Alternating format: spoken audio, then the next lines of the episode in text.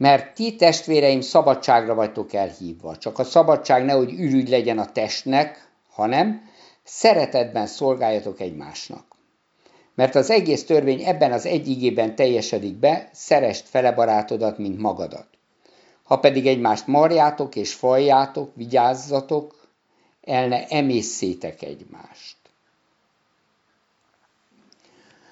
Mindenki ismeri ezt a régi viccet, ilyenkor bocsánatot kell kérni mindig a népektől, akiknek a sztereotípiáit hordozzák ezek a viccek.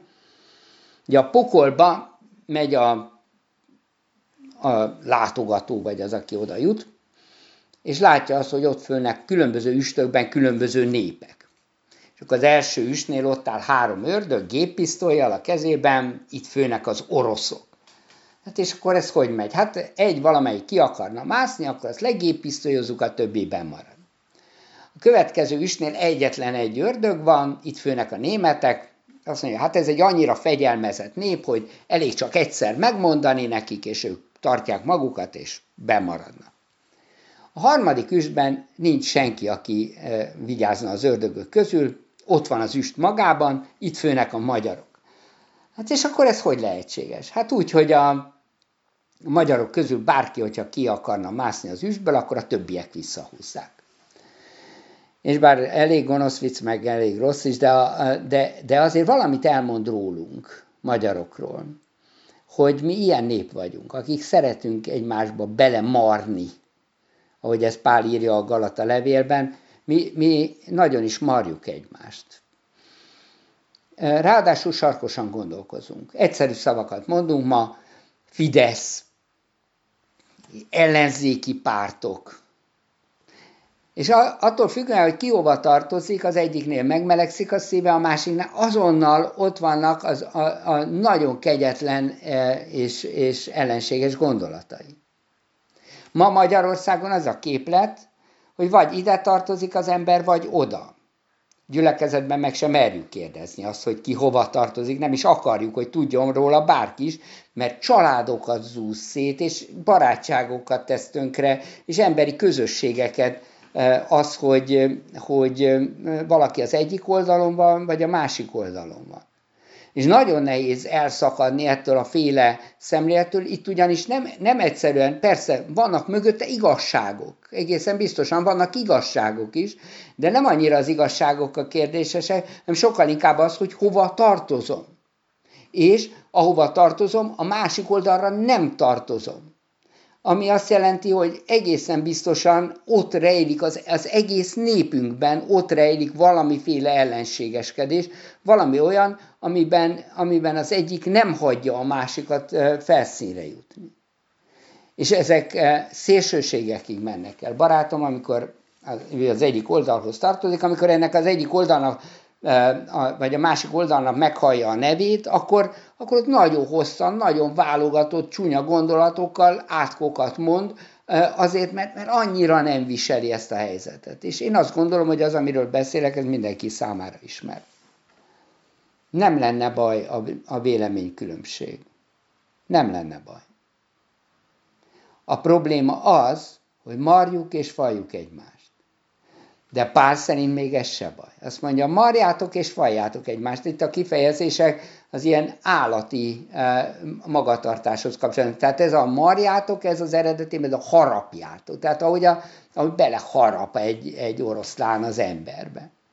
És eh, a, a fajjátok pedig ennek a következménye, ugye, hogy elkezdi enni. Elkezdi enni és azt mondja, nem baj, csak ne emészítek el egymást. És ez az emésztés szó, ez megjelenik az evangéliumokban, ott, ahol Jézus nem fogadják be egy samáriai faluba, és, és akkor a lelkes tanítványok azt mondják, hogy, hogy hát akarod-e azt, kérdezik Jézustól, akarod-e azt, hogy, hogy tűzért imádkozunk, mint illés, és hogy a tűz emészze meg emésze meg, azaz tüntesse el ezt a falut a föld színéről, pusztítsa el teljes egészébe. Jézus erre azt kérdezi, nem, nem tudjátok, milyen lélek van bennetek. Itt ugyanez van, ez az, ez az elemésztés, azt, azt mondja Pál, még hogyha marjátok és fajátok egymást, vigyázzatok, hogy el ne emészétek egymást, azaz nehogy véletlenül egy, egymás életét kiolcsat, eltüntessétek egymást a föld színéről, mert a másik ember élete a te életed. És itt idézi ezt a, a nagyon szép, milyen nagy parancsolatnak ismerjük ezt, szerest fele barátodat, mint magadat, amelyik az, az eredeti tartalmában ez, hogy szerest fele barátodat, mert ő te. Mert az ő élete a te életed, az ő sorsa a te sorsod. És ez, ez nyilván felháborodva fogadnák akár az egyik oldalon, akár a másik oldalon levők, hogy a másik pártnak az, az élete, a léte, az az én, az az én e, e, sorsom, meg az én életem. Pedig Pál éppen erről beszél. Arról beszél, hogy nehogy véletlenül felemészetek egymást. És arra gondolok, hogy ma a kereszténységnek, az egyháznak lehetne ez a feladat a Magyarországon, hogy azt mondja a különböző pártokban ülőknek, hogy legyenek nézetkülönbségek, legyenek viták, lehetnek akár vérmes viták is, csak nehogy az egyik elemésze a másikat. És ez egy, ez egy nagyon szép és nagyon felelősségteljes küldetés. Pál azonban elsősorban nem erről beszél, még akkor is, hogyha ez az ő számára is ott azért kinyílik. A galáciai levél olvasói eh, között megjelennek a judaisták, akik eh, akik kétféle út közül egy harmadikat ajánlanak, megpróbálják összekeverni a kétféle utat egy harmadik úttá. Na beszéljünk ezekről az utakról, mert az egész Galata levél aztán tulajdonképpen erről szól. Az egyik, az egyik út a törvénynek az útja.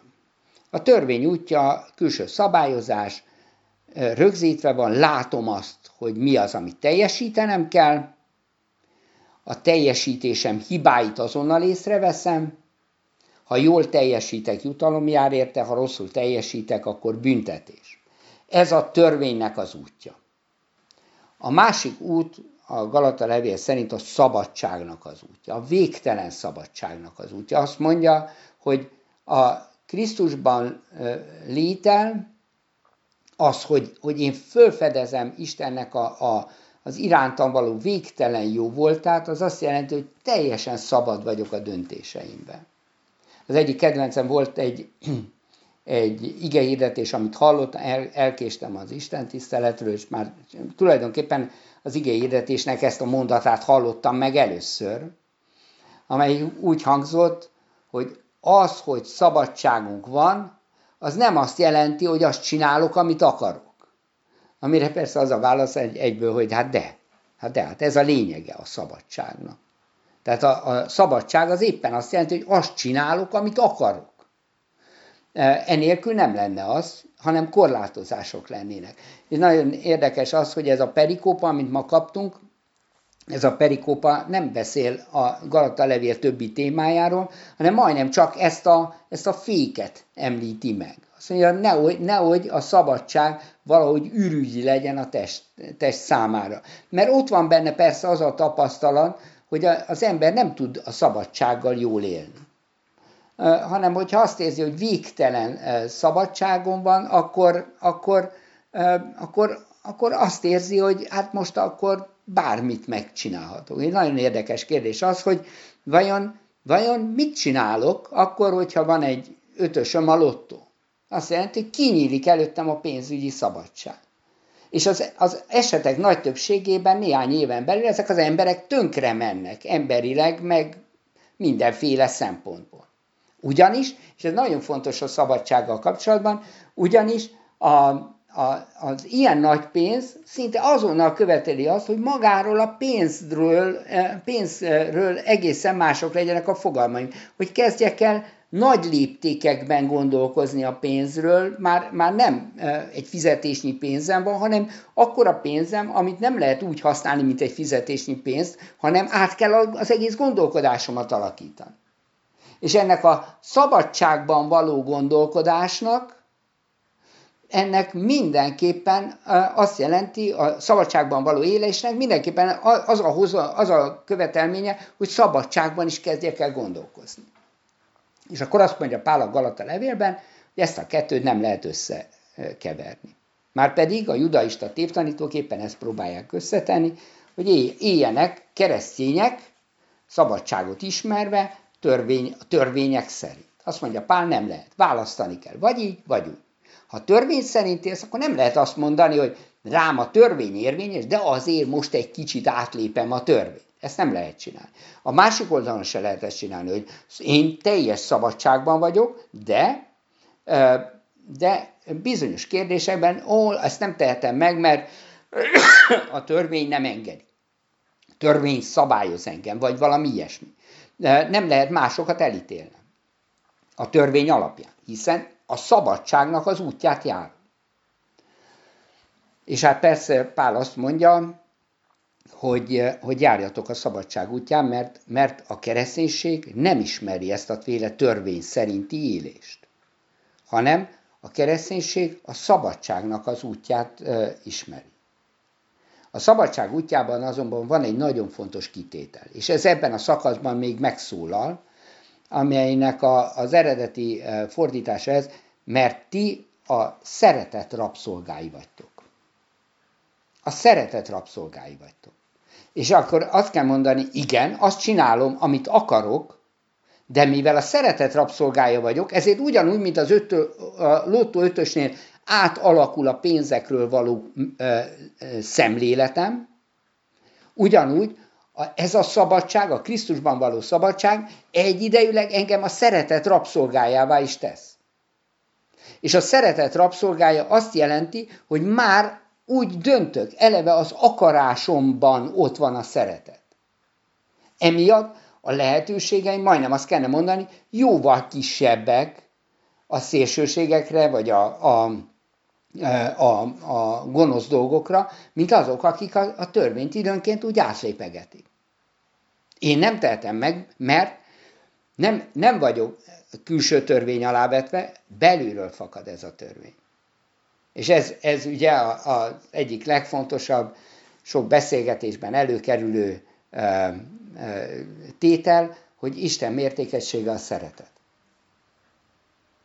Ami azt jelenti, hogy, hogy le, lehet másféle véleményünk, lehet, hogy máshogy gondolkodunk, akár a kereszténységről is, de mindig ott van a szeretetnek ez a féle indítéka, hogy a másikat nehogy véletlenül, nehogy véletlenül elemészze. Az egyik kedvenc karikatúrám az, amikor öreg, öreg két, két öreg ember, egy házas pár ül a padnak a két oldalán, a két leges legvégén, nagyon-nagyon morcos arccal, zúg az eső, és a, a bácsi átnyúl a padon, és ugyanolyan morcos arccal, de a néni fölé tart egy esernyőt. Mert, mert mert erről van szó. Ez a szeretet rabszolgasága. És hát a legfontosabb, amit Pál szeretne elmondani, és nekünk is ez a vége, az az, hogy Isten is a szeretet rabszolgája. És ez, ez az, ami a leglényegesebb, hogy mi, mi valójában Istent utánozzuk. Mert ő a szeretet rabszolgája. Ez az, ami miatt megmenekül az életünk. Hogyha pólusokról kell beszélni, hát tud, tudunk olyan pólust mondani, akár Fidesz és ellenzék, vagy Fradi és Dózsa, vagy, vagy LGT és fonográf, ezek meg, meg se közelítik azokat a pólusokat, amiket valójában tud ember és Isten. És Isten átnyúl az esőn, hogy esernyőt tartson felénk. És Isten mindent megtesz azért, hogy annak ellenére, hogy elmondja, hogy, hogy mit jelent az élet, és nekünk totálisan más a véleményünk erről az egészről, akközben, akközben hogy, hogy nézetkülönbségeink vannak, akközben, hogy, hogy látszik az, hogy gyűlöletes dolgokat művelünk vele szembe, akközben is ott van az, hogy nem emésztel minket. Ez a legerősebb mondani való, hogy Isten a szeretet rabszolgája. Urunk Istenünk, Engedd, hogy utánozzunk téged. Ennél nem tudunk, nem tudunk többet tenni. Látod, milyenek vagyunk. Mi vagyunk azok, akik az üsből visszarángatjuk a menekülőket. Mi vagyunk azok, akik nagyon is elszántan, ellenségesen viselkedünk. Mi vagyunk azok, akik akik pólusokon helyezkednek el, és gyűlöletes dolgokat gondolnak és mondanak a másikról, és mi vagyunk azok, akik készek vagyunk elemészeni akármilyen falut, amelyik nem fogad be minket. Taníts meg nekünk a szeretet rabszolgaságát. Hadd utánozunk téged. Amen.